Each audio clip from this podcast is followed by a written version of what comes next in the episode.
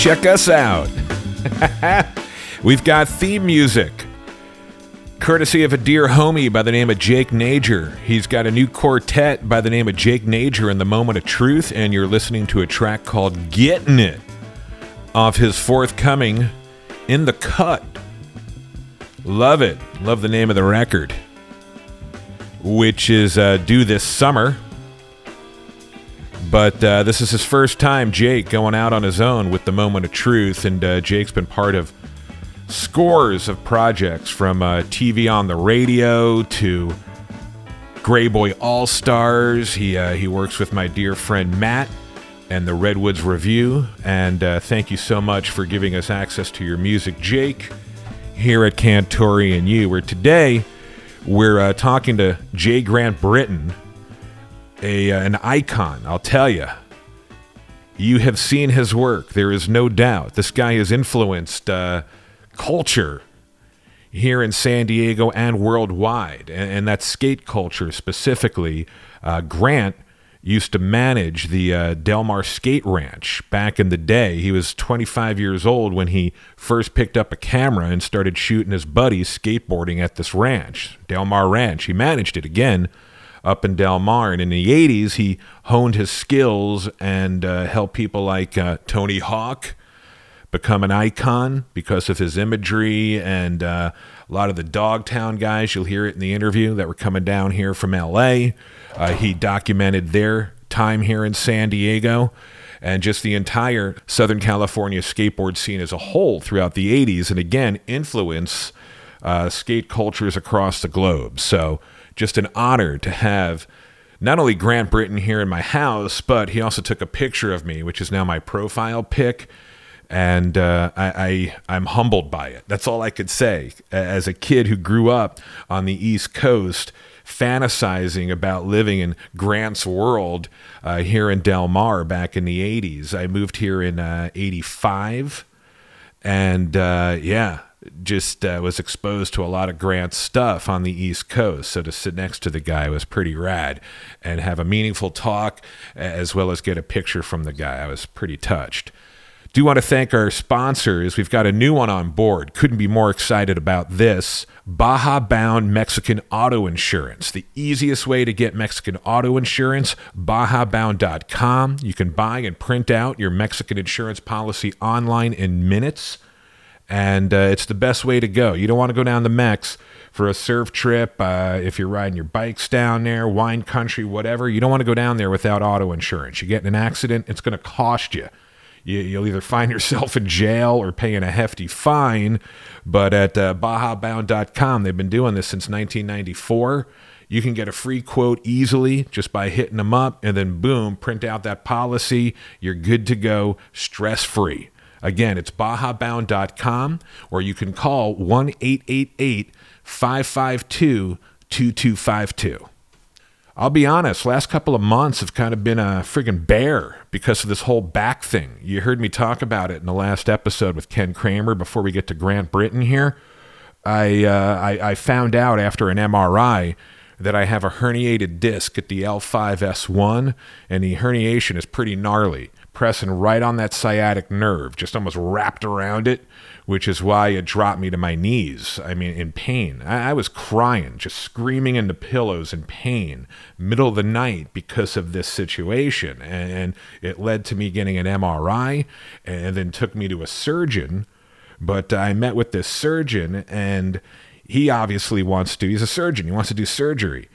I, on the other hand, have also been heavily involved and engaged in physical therapy and I'll tell you, it's working wonders. So now I find myself pain free, but I still have some weakness in my left leg and some numbness in my toes. And, and I'm scared shitless to go surf. I'm so scared to surf right now because I'm afraid it's going to pop or lock in that same place, hit that nerve, and send me back into excruciating pain, which takes me to, well, my appointment with this surgeon, orthopedic surgeon, later on today, where, where we kind of discuss what are we going to do here? Cut me open and, and put me on my back for a good month, or let me continue down this road, which I'm super into of physical therapy. I'm eating better, dropping a couple of pounds. Uh, it's day by day, baby steps, but I am dropping a little weight. And uh, feeling the relief. But again, I still have that weakness in the leg, just a little bit, and uh, some numbness in the toes, which I've always had because of this. I think I've had this forever. I just aggravated it and, and took it to a place where it was unmanageable. And, and trust me, nothing was giving it relief. I tried the pain pills, which I friggin' hate. They, they did nothing. Uh, the only thing that worked was a, a round of steroids that I did, and, and, I'll be honest, CBDs. You, you hear us talk about CBDs a lot. In fact, on our next show, we're going to be talking to David Wells. Friggin' A, man. What an amazing dude. You know David Wells, right? Perfect game, 33, pitch for the Yankees, Padres, Toronto, won a World Series in Toronto, Yankees, came back here with the Pods, Obeshan, the man but uh, he says he's able to walk today and throw a baseball today because of CBDs, which during this bout with my back helped tremendously. I was uh, taking these little tinctures that I got at Torrey Holistics. San Diego's finest licensed and permitted cannabis dispensary. They've got tons of CBD products over there, and uh, they're celebrating their second year anniversary right now over at Torrey. But uh, it's a big time for them because, as you know, things went recreational at the first of the year, and now they've got like lines around the block. But uh, if you are looking for CBD products, in my case, really help with the inflammation when my back just started going nuts, and uh, you know that and other things like PT, physical therapy, have helped me tremendously. And again, you can get some of the best high quality and lab tested CBD products at Torrey Holistics. And again, they're in Sorrento Valley, serving all of North County. They've got a delivery service, Torrey to you, which you can hit up at torreyholistics.com forward slash delivery. And uh, yeah, get CBDs right to your door. Or if you're into the recreational thing, uh, that's obviously available as well. Thanks again to Jake Najor and the Moment of Truth for providing the music as we uh, as we uh, seg into legendary skate photog J. Grant Brittain, and he came bearing gifts.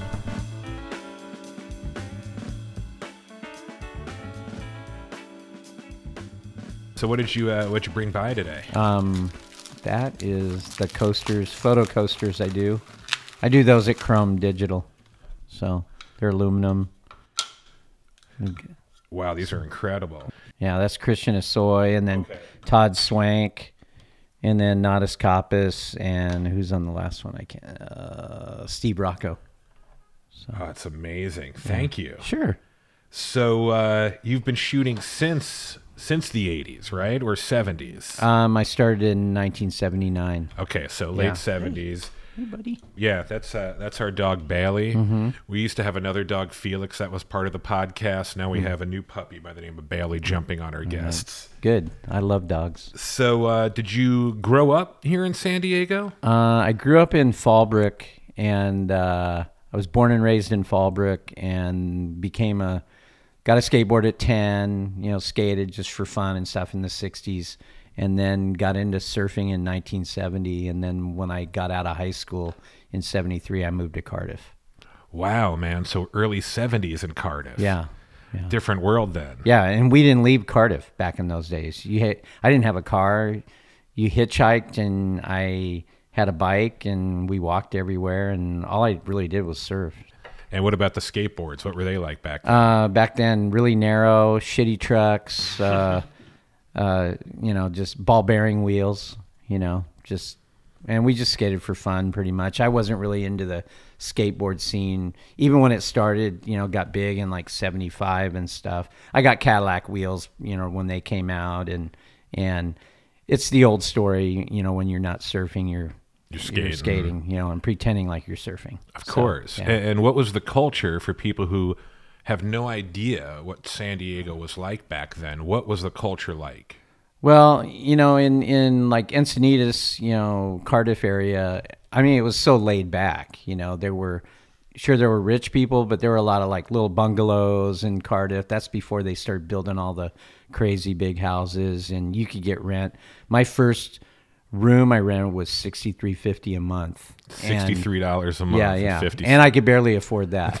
So, and so then uh, uh, I got a house with three other guys, and straight up from the beach at the top of the hill, you'd walk out in front of the house, you could see Cardiff Reef, you know, down the street, you know, probably five blocks away, six blocks away, and the rent there was 365 bucks a month. We had one guy living in the garage, you know, to Damn. cut it down even more. So it was pretty typical of those days. And and you worked at restaurants. There were no really shops you could work at. You know, I worked at a surf shop in Del Mar uh, for like a couple of different times. The same, this little hole in the wall surf shop. Sure.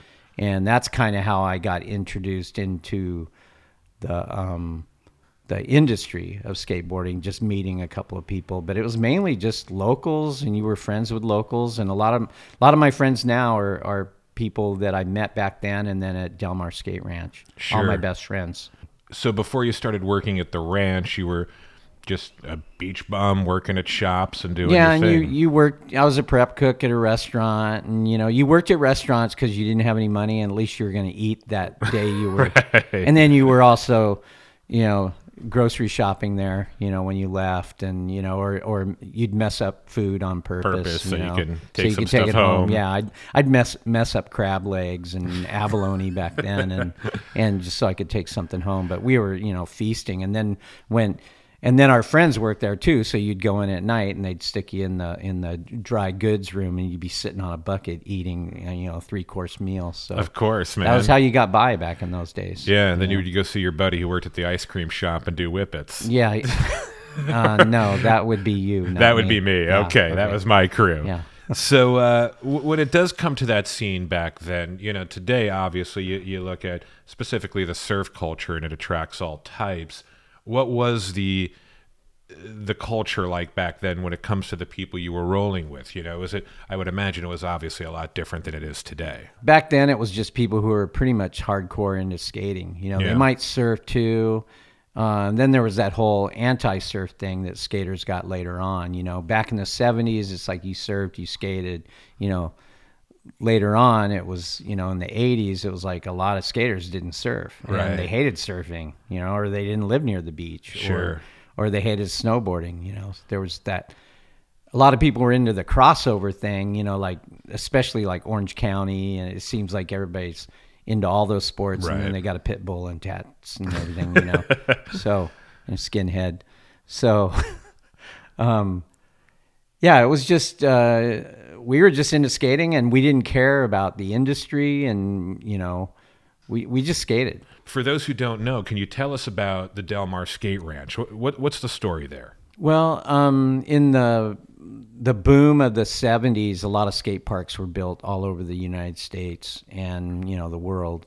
And uh, Del Mar was one of them, and it was one of the last cement parks, you know, that got bulldozed back. It got bulldozed in '87, opened in '78, and it was back then. Skate parks were kind of meccas for skating, and not just for um, the people who lived there, but you know, traveling skaters. They would come to you know Del Mar, and and uh, all the pros would come there, and it, so it was it was kind of like our meeting place, our clubhouse, or whatever you want to call it. I worked there, which was great, and that's how I got into photography. Was just working there and picking up a camera and starting to shoot the locals and and the pros that were coming through, and there were contests there, and I slowly got good enough at shooting that I could, you know, get a spot on on the pool, you know, on Sure. the edge of the pool, and then people wouldn't get in my way usually, you know, either as. and then when the magazines back then, the magazines were the only way. It was before the web, before you never saw skateboarding on TV. The magazines were the key. Uh, way that people saw skateboarding you know and, and california was you know like i said uh, pretty much a mecca everybody wanted to come to california Sure. and so you would wait you know for uh, there were no podcasts you know you would wait for the magazine you know you were wait by the mailbox and wait for a magazine to come I You know, remember. thrasher before that skateboarder Yeah. Um, uh, and then Tr- Transworld, I just, I mean, if it hadn't been for Del Mar, I would have never gotten into to uh, skate photography. I was into art. I thought I was going to be an artist, not a very good artist, but Right. Um, I'd probably be starving now. Wait, I'm starving as a photographer. Um, Me too, as a podcaster. You're in good company. yeah. Um, so yeah, it was just the way you got news about skateboarding, you know, and and then zines, you know, when the Xerox zines came out, Yep. that was another way to show, you know, your crew, your area. You know, there was this little uh, this little train of of zines all over the place. You know, Europe, you know, everywhere. Sure. I'm sure Australia. Yeah, I had a zine. Everybody had a zine. You know, the first zines I saw were probably Lance and and John Lucero had zines and and so that was another way to to Monetize or not Get your stuff monetize, just there. get your stuff out there because you know there were only two magazines back then. You know, I was in a good place where I helped start the magazine, so I was getting all of my stuff pretty much run. You know, Yeah. uh, yeah, I had a monopoly on it because there were only maybe six serious photographers back then. Everybody had left when skateboarder went under. Um, all the photographers kind of went over to surfing and motocross and and uh, other other things because they couldn't make any money in skating. And So before all this, you had no previous training. You were just working at the ranch, and you got the Rona camera and, and built your craft on site. Well, um, I was always I was going to Palomar College in San Marcos, and I was taking art and general ed, and then I got more. You know, I started surfing. You know, even more. I think when I moved to Cardiff, and uh, um, I whoa. What'd you say? ladies with long dresses on. Oh. Out- yeah, Walking outside. Yeah, yeah. Uh, sorry. Oh, no worries. Um, so uh, then uh, I started shooting it. I borrowed my roommate's camera at, at Del Mar, and he just loaded the film for me, and it just kind of took off from there. You know, I got a couple of good shots on my first roll. I shot color, but I had no way to. You know, we didn't have scanning. You know, you- I just held it up against the sun and looked at it. Oh yeah, it looks cool. I don't even think I owned a you know a loupe back then, a magnifier. And so I started shooting black and white, and because it was cheaper than color, and um, I had no way to print or anything. And then Sonny Miller, the he was a skater, a friend of mine, and he he uh, was a surf photographer, and he was going to Palomar too, and he asked me to if I wanted to go in the dark room and print something. You know, I'd never seen my photos blown up. Right. And this is like a year, at least a year into shooting photos. And then we went in the dark room, printed a photo, and I just went, wow, this is it. And I've just been full on ever since. So it's pretty much um, self taught shooting skate photos because I'd never shot any photos before.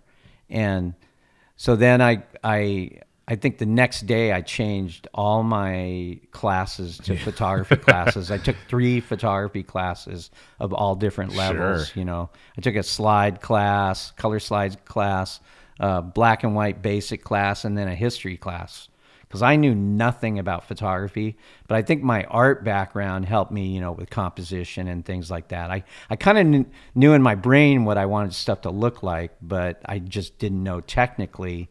You know, I didn't know f-stops from shutter speeds. Sure. I'm kind of a I have to see things done like three times, you know, before it sinks in. You know, I I'm a really slow learner when it comes to technical stuff. So people ask me technical questions, and I'm just like, I don't know. You know, I just I just do it. I mean, I know stuff. but- Sure. But obviously, it eventually stuck. Yeah. And, and you develop this art and this amazing craft. Now, I have a question that relates to the, the timeline of the culture. The whole Dogtown, you know, for people who know the, like even the movie Dogtown and Z Boys. Where do you fit, if you will, in that timeline? Like the, the Hugh Hollands of the world Mm-hmm. capturing those early 70s stuff. Well, you know, Dogtown gets a lot of credit, but there was a total scene down here too. You know, you could if you had had a Stacy Peralta type guy down here, I'm sure that that he could do something about this area. I, I mean, it's a rich area as far as early skateboarding goes Agreed. on. The first time I saw the, the Dogtown guys were at the Ocean Festival at Del Mar, uh, Del Mar Fairgrounds, and there was a big contest and I sold tickets at the surf shop I worked at, and then I went to the contest, and this is I think uh, '74. Okay. And when Jay Adams and Stacy and and all the Dogtown guys came out, they skated different than everybody else. They skated like we did because we were watching Ty Page and you know you'd see people doing 360s, you know, whatever stuff.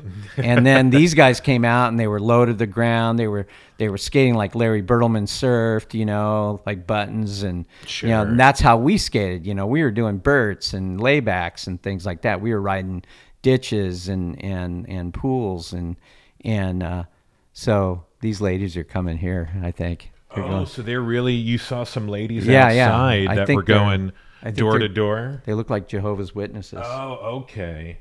Yeah, let's see. We do get a lot of uh, walkers in the neighborhood Yeah. doing their thing. I'll get up and tell them, just in case Okay. they come through. That's what you saw. All right. yeah, they were going door to door. Let's see. Hey there. Sorry, I'm unable to talk right now. I'm in a phone call. Oh, leave whatever you like. Sure thing. Okay. Have a great day. Bye bye. They're like lost cats. They'll keep coming back. I know. Seriously. Don't feed them. Let them leave their stuff. They can poop on the yard. I'll clean it up. Just go about your business. So everybody came to Del Mar to skate, you know, Okay. either photo sessions or just with friends or a, a contest, you know. I'd see, um, I mean, Alva came and, and, uh, but it was just one of the parks, you know. When, Sure. when at one time there were, I think there were eight or nine skate parks just in San Diego County alone, you know, from, from, um, Home Avenue on up to you know Del Mar was probably that was definitely the the last park to exist. You know, but we'd go to Oasis Skate Park and Spring Valley, and there was you know there was a park in pretty much every major you know town around here. There was I think El Cajon Skate Par- Park and a um, Spring Valley was a big one though. That Right. was there were contests there. There was a Hester series there but it was mainly in the beginning it was mainly locals and the locals you know like first guys i shot were the first photos i ever shot were kyle uh, jensen and then you know owen Nieder and and uh, you know i became friends with all the locals you know dave swift todd swank uh, then you know billy ruff and tony hawk you know started skating the park when oasis closed down and which was down in mission valley under the freeway and um, Gator, and you know, and then uh, the pros would come down, and I met you know Stevie Caballero and and Christian Hosoi, and you know they'd all be there either for fun, you know, they'd be down skating, or they'd be practicing for Sure. a contest, or I mean they'd be sleeping in their cars or the highball games that we had. so we had these trampoline games with they were like volleyball trampoline games, and people would sleep on the on the trampoline part, or they'd sleep in the back of the park. No money in skateboarding and you didn't even me shooting photos it wasn't a job. It wasn't there was no such thing. You know like now kids i want to be a skate photographer. I want to be a, YouTube a skate star. videographer you know? There was no such thing back in those days you know? There were just- two magazines maybe four photographers per magazine photographers weren't making any money you know, I didn't make any money for a few years. I made I remember getting paid 25 or 50 bucks for a photo and I was like, "Wow." and that took me 6 months to get that money out of the company or whatever it was. Just to get that twenty-five dollars Yeah. took six months. And then when I started I started working for Trans World or we started Trans World, um, in the beginning I was getting 200 bucks a month. Damn, that's Yeah, amazing. I was still me. working at the skate park. I still worked for the skate park. The magazine started in '83. I worked at the skate park till '84, and I was still at the skate park every day shooting photos.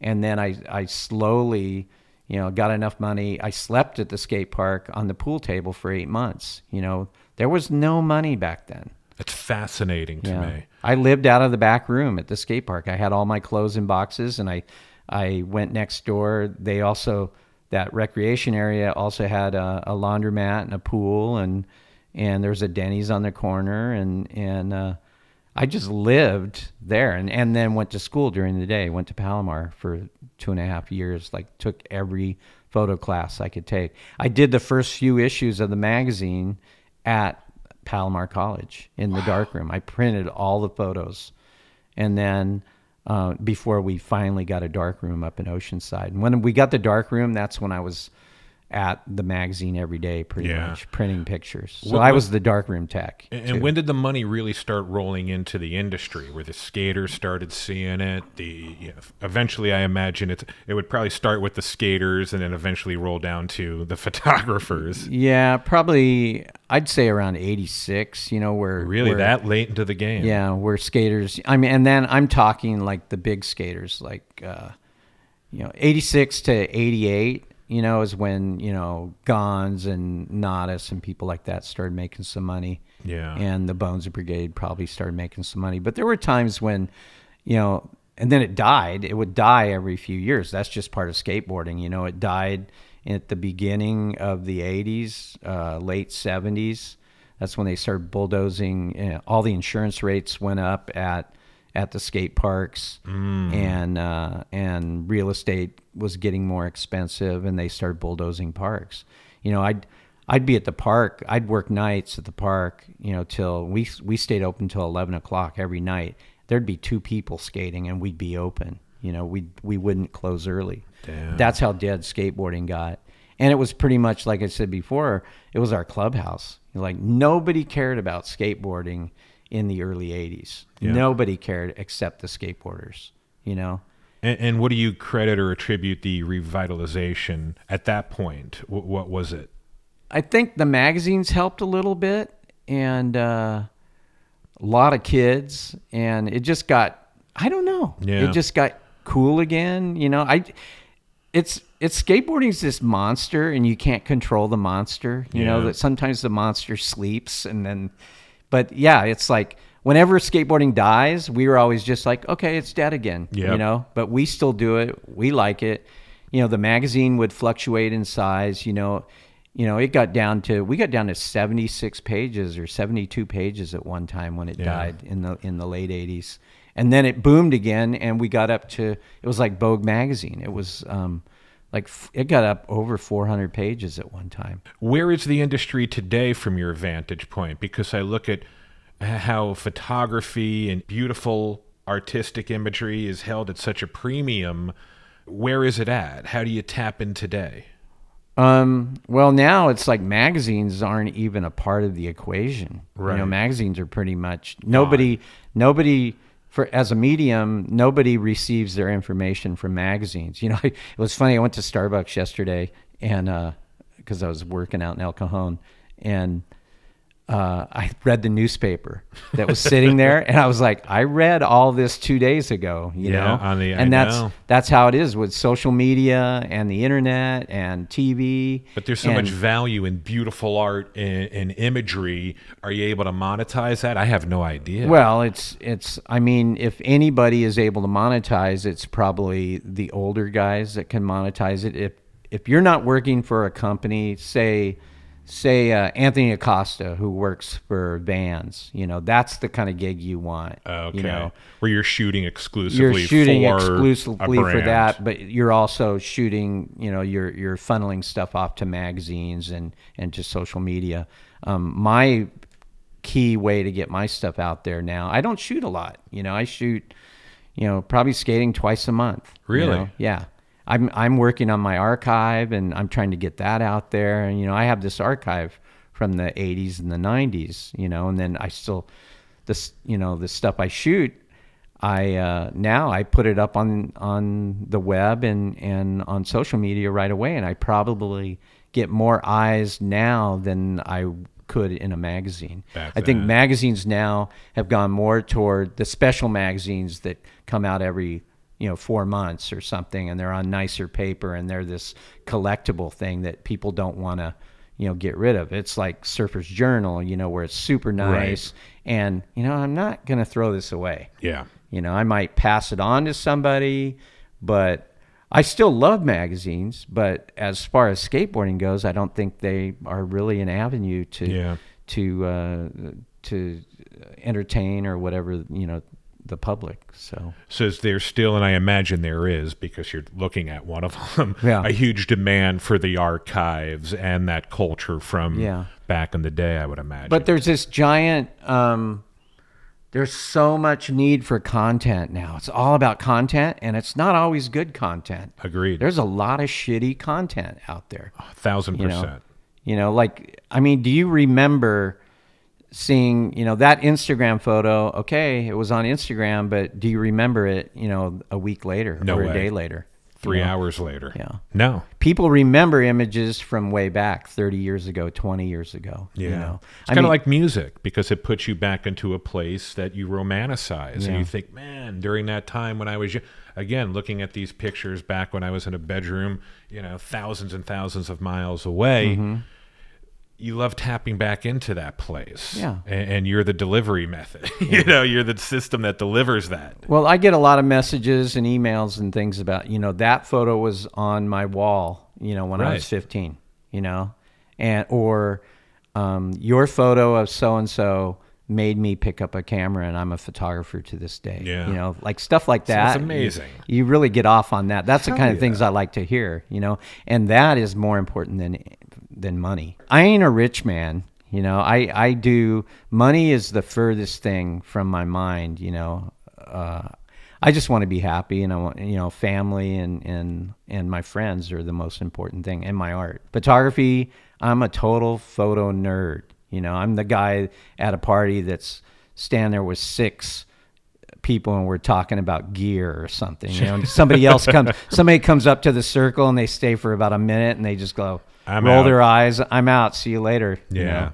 'cause they don't they don't get it. When it comes to the current landscape, I want to go back to that just with skateboarding. Where do you see things today as far as the skateboard industry is concerned? Do you see it thriving? Do you see it in one of those lulls? Well, I think there's there's more skaters now than there's ever been. I don't know if they're buying from the big, you know, skate companies. There's a lot of little skate companies that are, you know, cutting into the, you know, the big pie. Sure. And uh and I think a small company is is able to change like fast. It's like when Rocco came along and and smaller companies back then and they could change their graphics like weekly. You Yeah. know, you put out a hundred boards. Now it's like um, uh, limited release is big. You know, signed, limited release, changing shapes uh, of boards. Um, there's a big boom in analog right now. You know, like film is coming back. You know, like film sales are up. I talked to friends at at uh, George's Camera and like medium format film has Really? you know like has come back and you know kids there's a digital backlash I think where everything's just so iPhone and and GoPro and and and kids want to be different. They don't want to be like the other person. I Yeah. mean, you you have your followers, you know, your sheep and everything, but then you've got these people, you know, that want to shoot, you know, film and they want to get in the dark room and and you know the dark room craft. It's this craft. It's like homemade furniture and and and handmade stuff. You know, is big. I mean, Etsy. Like vinyl. I mean, yeah, vinyl, but Etsy is huge. You know, Yeah. I mean, people make doll houses and and just crazy stuff, and then and then vintage is big too. You know, I know, I know um, photographers who are selling their vintage photos written on, beat up from the '80s and '90s. It's You know, amazing. Dave Swift's been selling stuff uh, off his Instagram, you know, through direct message, you know, of just stuff that was printed in the darkroom back in the 90s. And it's dog eared and it's got creases in it and people buy it. You know, so that's right And they're framing it, Yeah. you know, so um, analog is, you know, it helps me out a lot, you know. Yeah. So when you look back at uh, your archives, what are some of the ones that just really come to mind where you're like, wow, that's really special? Well, I'm known for you know things like the four hand plants, the you know the Bones Brigade at Chin Ramp, and the Chris Miller pole cam, and and uh, some of the Rodney photos that I shot, and I think the early photographers, the the '70s guys, you know that I looked up to, and that I kind of learned to shoot photos by looking at their photos. Um, it was pretty basic. The tricks were basic, Yeah. you know. Airs and hand plants were just like the new thing, and you didn't have a lot of crazy lighting. And then with technology, um, you know, when the FM2 Nikon FM2 came out, and you were able to shoot flash during the day, it really opened up a lot of things. Mm. Before, it, back in the day, it was sun behind you. Yep. I shot with Fuji Velvia, which was like accentuated the colors. You know, you had really bright reds and bright yellows and bright, you know, blue sky. You know, Yeah. and that really pushed the whole California look. You know, like you knew you knew a skate photo back then by the weather's always good here. It was Yeah. blue sky.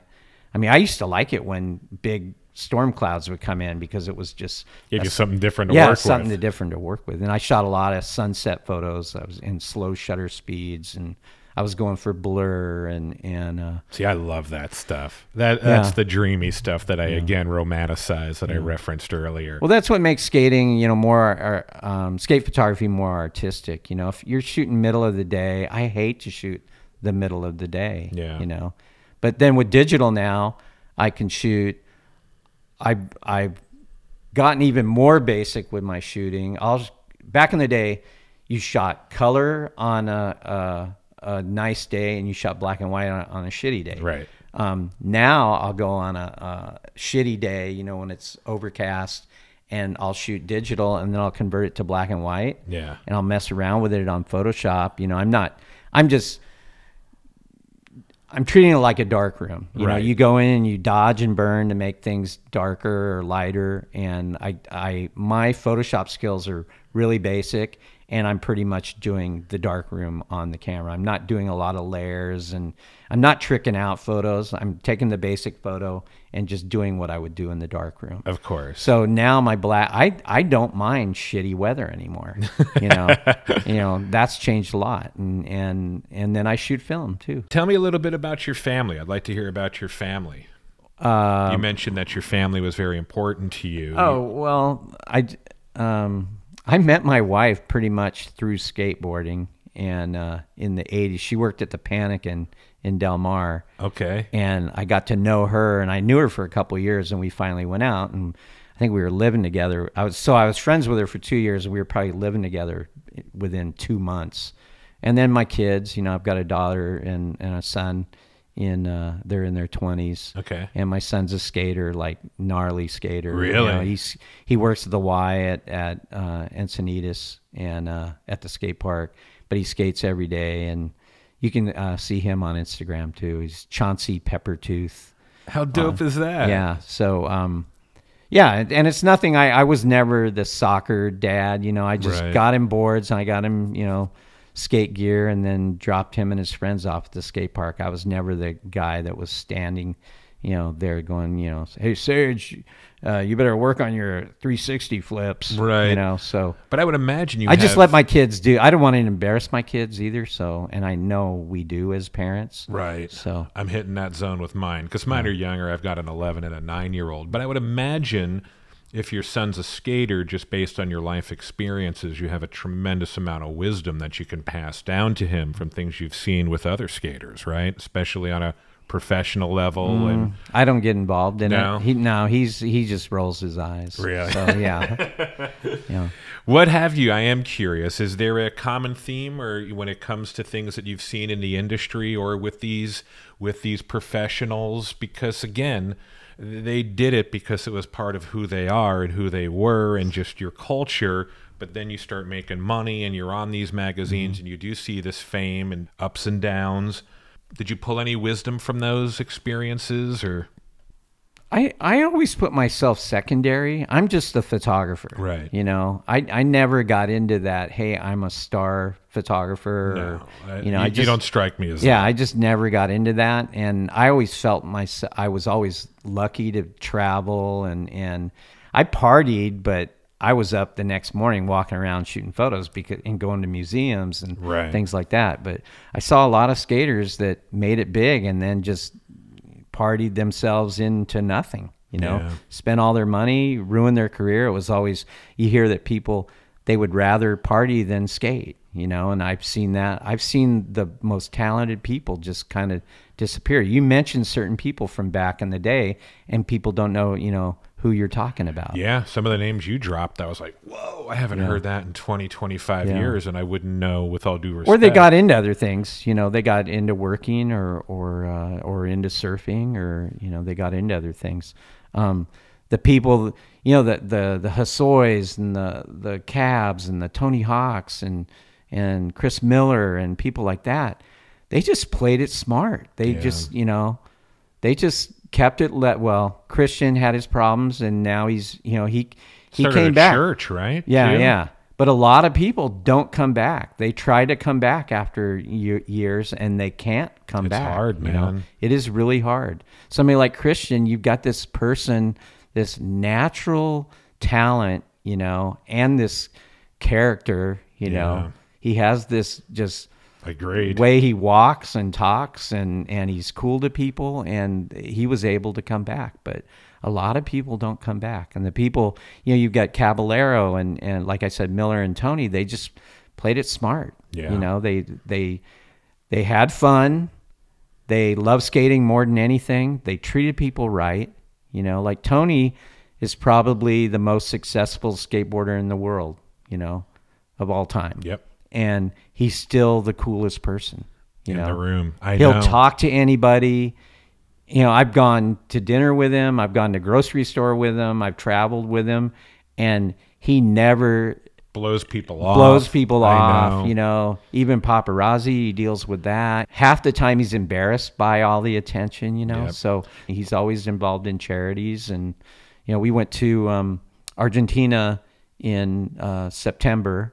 I went with he and part of the team for a demo, and then we went to a barrio. You know, they took us to this barrio, and he did demo on a quarter pipe with the other guys, Kevin Staab and and Elliot Sloan and and uh, some other people, and for these kids that have nothing, you know, and he was able to do that too, you know, Yeah. on a crappy little, you know, quarter pipe. Dude, know, it blows so- my mind. I mean, I have a nine-year-old daughter who's enamored, still to this day, by Tony Hawk. Enamored by him Mm-hmm. Yeah. because she knows that you know he's done interviews or I've had him on this podcast, and she'll talk to her friends and be like, "My dad knows Tony Hawk." Yeah. And I'm just Yeah. like.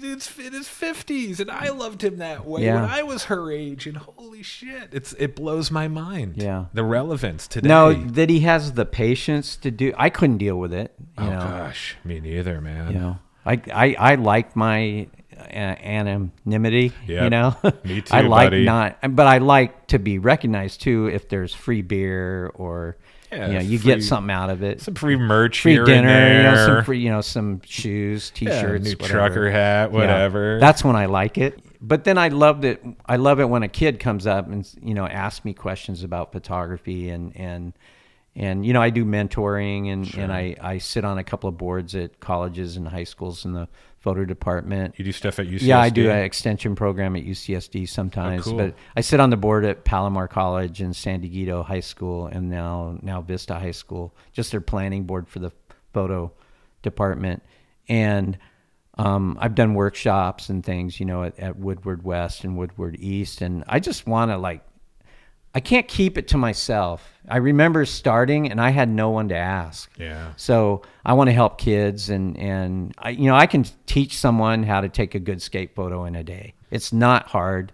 It's just pretty much a formula.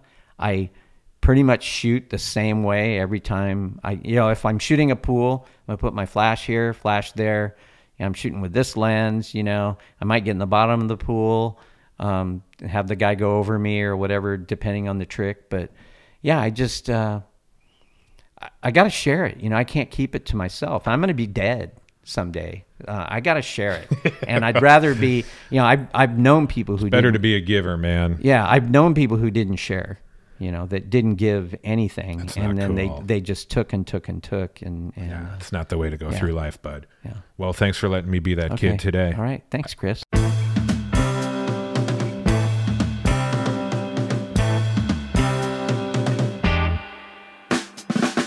Thanks again. Music here provided by Jake Najor and the Moment of Truth.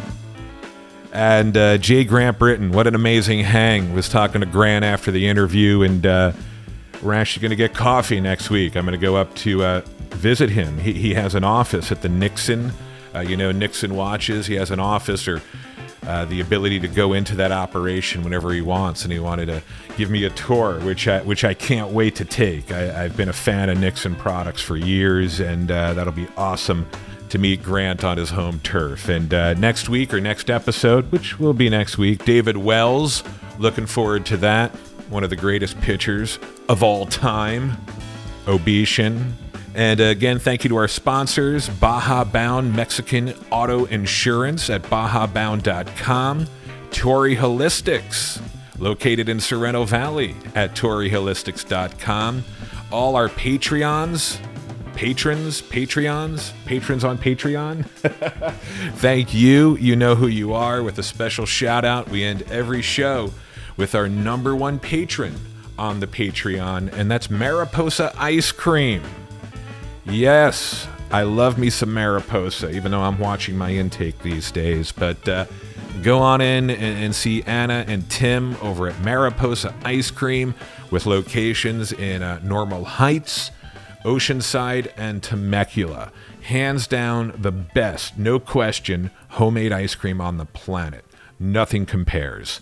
Until next time, yeah.